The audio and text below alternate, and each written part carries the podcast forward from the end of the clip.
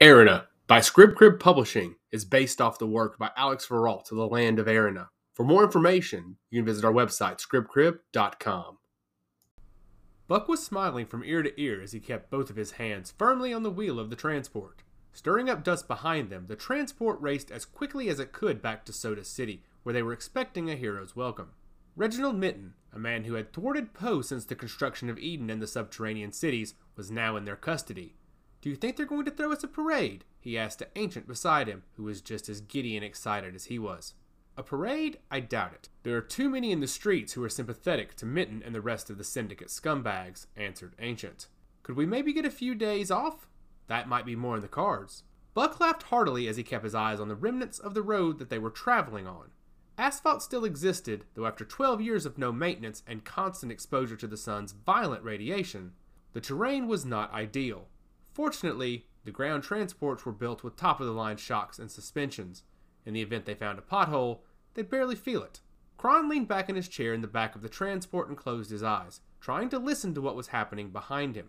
Mitten lay in the back of the transport with his hands firmly secured behind his back, a chain connecting the shackles on his wrists to those on his ankles. Though outnumbered 4-1 and woken from a catatonic state, Mitten was being treated with extreme caution. He was laying on his side with his head against the hard, metal floor of the transport. The hum of the engine was loud, but Kron could still hear Mitten muttering several words to himself, words that gave the commander of the small battalion pause. "He's coming, he's coming, he's coming," Mitten muttered repeatedly. Kron closed his eyes and exhaled through his nostrils, trying his best to rationalize what Mitten was muttering on about. He knew Mitten was insane, and that it could be worse since Mitten was constantly exposed to the elements on the surface, but he worried what he meant, and what he and the rest of the Syndicate had in store for Eden. Victor threw a hard right hand at Justin's head, making a hard impact and sending him falling to the canvas of the boxing ring. His gloves, covered in sweat and torn from years of abuse, covered his hardened hands and protected his fallen comrade from further injury. On his back, Justin looked up at the lights on the ceiling and signaled for submission with his hands. "Dude, you were supposed to turn the chip off," he said slowly, dazed from the hard punch. Victor, a towering man with blonde, shaggy hair and a scarred face, stood over his opponent and stretched out his hand. "I did," he replied. Justin chuckled as he latched onto Victor's hand to rise to his feet, staggering from the battle and regaining his composure. Justin was a smaller man, but very fit, with short, bristly black hair and pale skin. Justin careened his neck and stretched out his muscles, still feeling the effects from Victor's vicious punch. His friend had seen a great deal of trauma and strife since coming to Eden 12 years ago, with his life nearly coming to an end in a heinous riot. The Syndicate, an organization that operates in the underbelly of Eden and manages to thrive on the surface of Earth, arranged for the masses of Sodus City to rebel against their protectors. During the riot, Victor was crushed underneath a fallen building. His will was unmatched as he clung for life, though. Several of his organs were barely functioning and his muscular structure was in tatters. Many of his bones were shattered, but that didn't deter him. Victor was determined to survive and continue to serve Poe. Once back at headquarters at the top of the plate, and with the help of one of his dear friends and a plethora of technology available, Victor was infused with advanced cybernetics. The chips on Victor's back regulated his organs and made them functional, while also hardening his muscles and bones. Any punch or kick from Victor, when his chip was operating at maximum capacity, was deadly. However, when he operated at maximum capacity, it took away from the functionality of his organs. The height of Victor's power came with a hefty cost. If he expended too much, he'd perish. He had to be careful and manage his resources. He had to rest regularly and not overextend himself too often. Justin winced as he tried to regain his composure. "Perhaps you should let the doc take a look then and make sure everything is working as it should. That punch was a bit harder than normal." Victor laughed and walked over to the corner of the ring. He picked up a small bottle of water and took a sip while shaking his head at Justin. "Or perhaps your face is just a bit squishier now," he joked, while squirting the contents of the bottle directly into his mouth. The doors to the gym flew open violently, grabbing the attention of both men in the boxing ring. "Gentlemen," announced Captain Preo as he walked into the training area, "you two will have to finish your workout later." Victor turned around to see his superior standing in the doorway. "Captain Preo," said Victor as he leapt out of the boxing ring and walked toward his commander, "we are on our break." Captain Louis Preo, a tall, dark-skinned man of African descent, emerged from the hallway and entered the training area. He had large eyes that were always opened wide like an owl. His mouth was not often found holding a smile for long periods of time either. Even when it did, it never reached up past his eyes or made him look warm or inviting. "Your break is over, Victor," he said in a very plain tone without acknowledging Victor's statement at all. Both of you should suit up immediately and await the arrival of our newest prisoner. Victor turned to Justin and shook his head in disbelief. Sir, this is a bit much, he continued. We shouldn't have to suit up for the arrival of another prisoner. The jails are full of them already. What makes this guy so important? Captain Preo smirked and turned around. Reginald Mitten will be arriving in 20 minutes, he said, walking out of the training area and leaving the two soldiers stunned. Mitten? Asked Justin as he walked toward Victor. We caught Mitten. I thought he was on the surface and was left for dead. Victor smirked and shrugged his shoulder slightly. The surface isn't a death sentence like everyone makes it out to be. With the right precautions, you can survive there. Victor sighed loudly, followed by a wry grin. I suppose our superiors felt he was better suited in a prison. The two made their way out of the main portion of the gym and over to the locker room. The door of a square metal locker swung open and shook the slightest bit. A spray of white mist, smelling like iron rust, shot out in front of Justin's face. His leather gloves were folded carefully and placed on top of his discarded shirt. Victor tossed his shirt to the ground next to Justin as he removed the last vestiges of his own uniform and laid it over the back of a vacant bench. He turned around slowly as if presenting himself for inspection. Is this okay? He asked as Justin drew closer to him, examining the jagged scars that peppered his broad back. It's looked worse, replied Justin as he turned to gather his belongings from the locker. Victor nodded. Let me know when you're ready. Justin smiled awkwardly and stood beside Victor at attention for a moment before they reached into their lockers and pulled out matching uniforms identical to each other except for the different sizes. Victor was required to wear two sets of gear, an underset to protect the chips in his back, and then an overset to match the rest of Poe. Uniformity was the norm in the Protectors of Eden, something that was drilled into them from the days in their academy. Once ready, they put their matching sets on quickly, just as they were trained. Having changed together so many times before, this was second nature to these two soldiers now. I really wish they would update this garb a bit, quipped Victor as he laced up his boots. Justin shifted his gaze slightly over to his ally. How so? He questioned slightly. Do you not like how we all match? Victor chuckled and shook his head. It's not that, he answered defensively. It's just restrictive and prevents me from really unleashing all my strength.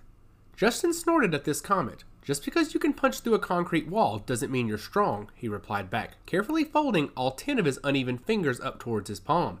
Your body still takes the abuse. Victor shrugged his shoulders and closed his locker, turning around to face Justin once more.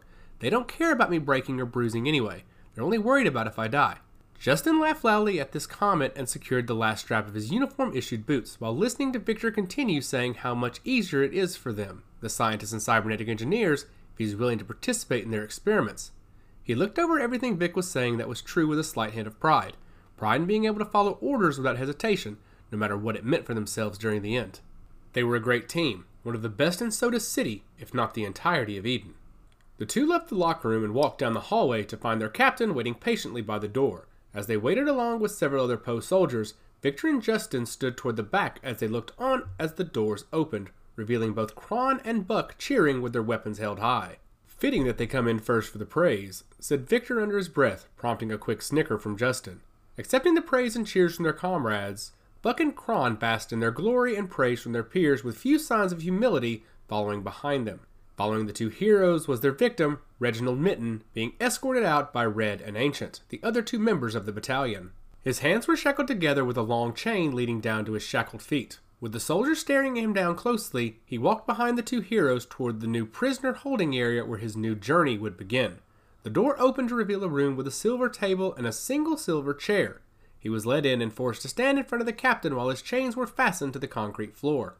Captain Preo strode confidently into the room with Victor and Justin following closely behind. He stood tall, his shoulders back, looking down at the much shorter Reginald Mitten who was seated in a chair facing them.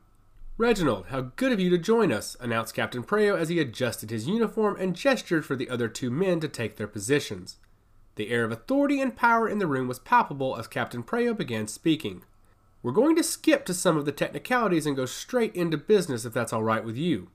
Mitten remained still, staring off at the wall, breathing heavily enough for everyone to hear. So you're going to breathe heavier?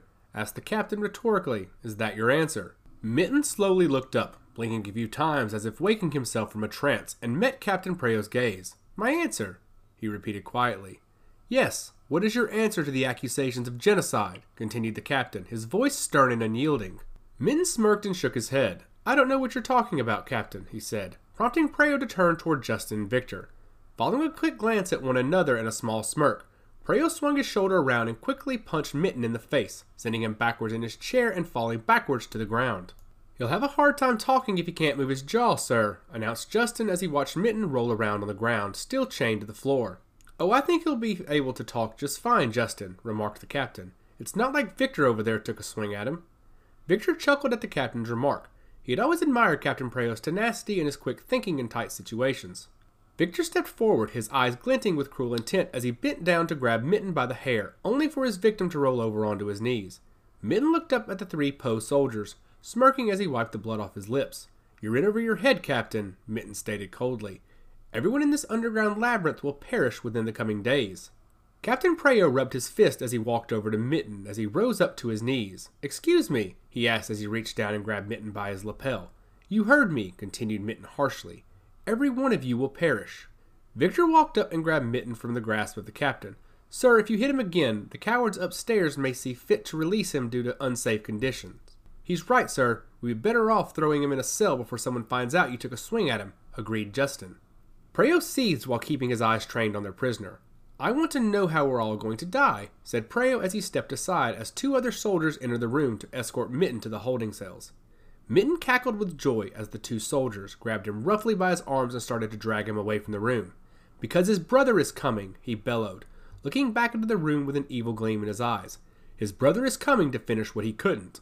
Justin and Victor shivered in fear as Mitten's haunting laughter echoed through the air. The captain glared at them, his face etched in pure terror as the two boys slowly comprehended the full scope of the situation. "His brother," Justin whispered in horror. "What kind of monster have we stumbled upon here?" "Secure him now," Preo barked before turning away toward Mitten's holding cell, leaving Justin and Victor standing motionless in shock, trying to grapple with the sinister implications at what they just encountered. Was Mitten simply mad, or was there something truly sinister bubbling within the serene world that had been created for them? Curaki Noon's ice-blue, cybernetic eyes glinted in the dim light of the cavern as she surveyed the crater. The rugged sanctuary, carved into the heart of the dying earth, was their home, and it hummed with the dark energy that seemed to pulse through her veins. She and her comrades, Eralt, Dak, Zybek, Abel, and Raedok, had just returned from their latest mission, and the air was heavy with relief, exhaustion, and an unspoken tension. "Let's get this gear stowed away," Curaki said, her voice low and urgent as they moved to unload their borrowed equipment from Mirdok and the rest of the Syndicate. Her muscular arms flexed as she hoisted a crate filled with weapons and armor. "We need to report back." "Agreed," Eralt grunted as he deposited his own load into another crate with a thud. His green eyes flickered over to the first building within the cavern, a tavern that promised solace in the form of hooch. He shared a knowing look with Abel, who raised an eyebrow. "But first, I think we could all use a drink." Raedok snorted, her piercing green eyes narrowing. "Speak for yourself," she muttered, tightening her ponytail before turning to Curaki. "I'd rather not dull my senses just yet." "Me neither," Curaki agreed, casting a disapproving glance at her brothers Eralt and Abel. Wasn't the survival of their people more important than indulging in vices? They had narrowly escaped the clutches of Poe on their last mission, and Curaki couldn't shake the feeling that danger still lurked around every corner. "You two go ahead, though. We'll inform Mirdok." "Suit yourself," Abel said with a shrug, heading toward the tavern alongside Eralt. "But if you change your mind, we'll be at our usual table." "Come on, Raedok," Curaki sighed, watching as Dak and Zybek disappeared into their respective domiciles to rest. She couldn't blame them. They had all pushed themselves to the brink on this mission, but there was still much to do before she could allow herself to relax. "Let's get this over with." As they made their way through the crater, the weight of their situation began to press down on Curaki like the very walls of the cavern that surrounded them. The Syndicate had trusted her team to carry out this operation, and now they were returning empty-handed. It was an ambush and a setup, something that was not uncommon in the wastelands of Earth, but usually something they could sniff out before it was too late. Would Mirdok understand? Would he have answers? Or would he just send them back out into the cold, unforgiving world with nothing but a new mission to keep them company? Karaki's ice-blue, cybernetic eyes scanned the ever-changing landscape of the crater as she and Raedok navigated through the labyrinth network of caverns that opened up into a vast chamber. The walls were a blend of rough-hewn rock illuminated by the soft glow of neon lights lining the paths between the buildings. With this subterranean refuge, life thrived in defiance of the oppressive surface world. It also existed against the wishes of Eden. "Did you see the look on Captain Wodek's face when Eralt got the better of him?" Raedok asked, her voice echoing softly off the stone walls. Curaki smirked at the memory. "He fought well, I'll give him that. But even the best can't stand against my brother." "It's true," Raedok agreed, her piercing green eyes reflecting the neon hues. But what if Poe retaliates? We've never encountered resistance like that before. Then we'll deal with it, Curaki replied, her tone darkening. We can't let them dictate our lives, not after everything we've been through. The path they traversed wound through various domiciles and establishments that had been carved out into the very rock itself. A bustling market stood to their left, the scent of spices and cooked meats wafting through the air. Despite the veneer of normalcy, an undercurrent of tension vibrated beneath the surface. The Syndicate's presence was felt everywhere, from the guards stationed at key points to the whispered conversations of terrified citizens. Sometimes I wonder if there will ever be an end to this war, Raedok mused, her voice barely audible over the clamor of the market. It seems like we're always fighting for survival. Until they stop hunting us, we have no choice, Curaki replied, her jaw clenched. But we won't let them break us. We're stronger than they think. Damn right, Raedok agreed, her voice firm. As they approached Mirdok's chambers, the tension in the air grew palpable. The guards standing outside the entrance fixed their gazes on Curaki and Raedok, evaluating them with scrutinizing eyes. Curaki couldn't help but feel a flicker of unease. Would Mirdok be understanding about their failed mission, or would he simply cast them aside like so many before them? Ready, Raedok asked, her breath hitching ever so slightly. Let's do this, Curaki replied, steeling herself for whatever lay ahead. They stepped forward into the unknown, ready to face whatever consequences awaited them. The door to Mirdok's chambers opened with a low creak, revealing the dimly lit interior. Raedok and Curaki stepped into the room, their eyes adjusting to the darkness as they took in the scene before them. Mirdok, the mayor of the crater and Syndicate ambassador, sat at the far end of the room, his grizzled features illuminated by the amber glow of a whiskey glass he held in one hand. Ah, our intrepid duo, though I was hoping the rest of your team would be with you. Mirdok greeted them with an air of nonchalance. Join us for a drink, won't you? Curaki hesitated for a moment, her cybernetic eyes taking in the details of the room. The chamber was adorned with various trinkets and relics, remnants of a world long gone. She could sense the weight of history pressing down upon her, a sobering reminder of the choices they'd made and the sacrifices they continued to endure. Thanks, but we've got news about the mission, Curaki replied, her voice steady and composed. Let me guess, it didn't go exactly as planned, Mirdok asked, his tone laced with sarcasm. Something like that, Raedok chimed in, rubbing her hands together nervously. It was a setup. Explain, Mirdok demanded, taking a sip of his drink. Curaki straightened her back, her mind racing through the events of the mission. She took a deep breath and began recounting the events, focusing on Captain Wodek's role. Captain Aaron Wodek led the assault against us, she said, her voice hardening at the mention of the man's name. He fought with tenacity and skill, but ultimately Eralt managed to beat him. Mirdok raised an eyebrow, clearly intrigued by this development. So the great Captain Wodek has finally met his match. Perhaps, Curaki conceded, but he managed to escape somehow and we returned to the crater unharmed. Interesting, Mirdok mused, swirling the whiskey in his glass. I suppose that's something of a silver lining in all of this, isn't it? At least you made it back alive. Alive? Yes, Curaki agreed, her thoughts turning to the consequences of their failed mission. But for how long? Ah, ever the pessimist, Mirdok chided. But I understand your concern. We must remain vigilant against the Poe, especially now. Indeed, Raedok nodded solemnly. Nevertheless, I appreciate your efforts, Mirdok said, raising his glass in a toast. You've proven yourselves once again to be an invaluable assets to the Syndicate, even if the mission ended in failure. Curaki could feel the weight of those words settling upon her shoulders, heavy with expectation and responsibility. She knew that the choices they'd made had led them down this path, and there was no turning back now. Thank you, she replied quietly, accepting the praise with a mixture of pride and trepidation. Rest up, Mirdok advised, his eyes meeting hers with an intensity that sent shivers down her spine. You'll need your strength for whatever comes next. Raedok and Curaki both nodded and began to turn, when Curaki halted and sighed loudly. Her ice-blue, cybernetic eyes locked onto Mirdok's as she asked the question that had been gnawing at her since their return. Did you know about the setup? Mirdok's bushy beard twitched with irritation as he shook his head. I assure you I knew nothing of it, he said, his voice laden with sincerity. We need the food those transports carry. Wasting human resources on a setup is far from ideal. The mayor's words rang true in Karaki's ears, but the doubt still lingered like a cloud over her thoughts. She exchanged a glance with Raedok, who seemed to be grappling with similar uncertainty. Nevertheless, Mirdok continued, his tone apologetic, I'm sorry for the trouble this mission has caused you. The Syndicate has another task that requires your expertise. Curaki hesitated, her mind racing through the potential consequences of taking on yet another mission at this critical juncture. Raedok spoke up, echoing her thoughts. We appreciate the offer, but we cannot accept. There's too much heat on us now. Captain Wodek's escape won't go unnoticed. True, Curaki added, a possible solution forming in her mind. But Dak and Zybek went unnoticed during our failed mission. They could take on this new task for the Syndicate. Ah yes, Dak and Zybek, Mirdok mused, stroking his beard thoughtfully. They could be valuable assets in this situation. Very well, we'll reach out to them. You two take time to rest and recover. You've earned it. Thank you, Mirdok, Curaki replied, relief washing over her as they were granted a brief reprieve from the dangers of their line of work. With a final nod and a tight smile, Curaki and Raedok departed Mirdok's chambers, the weight of their decision still heavy upon them. As they made their way through the dimly lit caverns toward the tavern where Eralt and Obolt awaited, Karaki's thoughts turned to her siblings. Eralt may have bested Captain Wodek this time, she mused quietly, her voice echoing off the cave walls, but our enemies seemed to be growing bolder by the day. Indeed, Raedok agreed, her tone somber. It's only a matter of time before we'll have to face the consequences of our actions again, not just as individuals, but as allies of the Syndicate. The seriousness of their situation hung over them like a shroud, even as they approached the lively tavern. They knew that each decision they made, each mission they undertook, had far-reaching consequences in their dystopian world.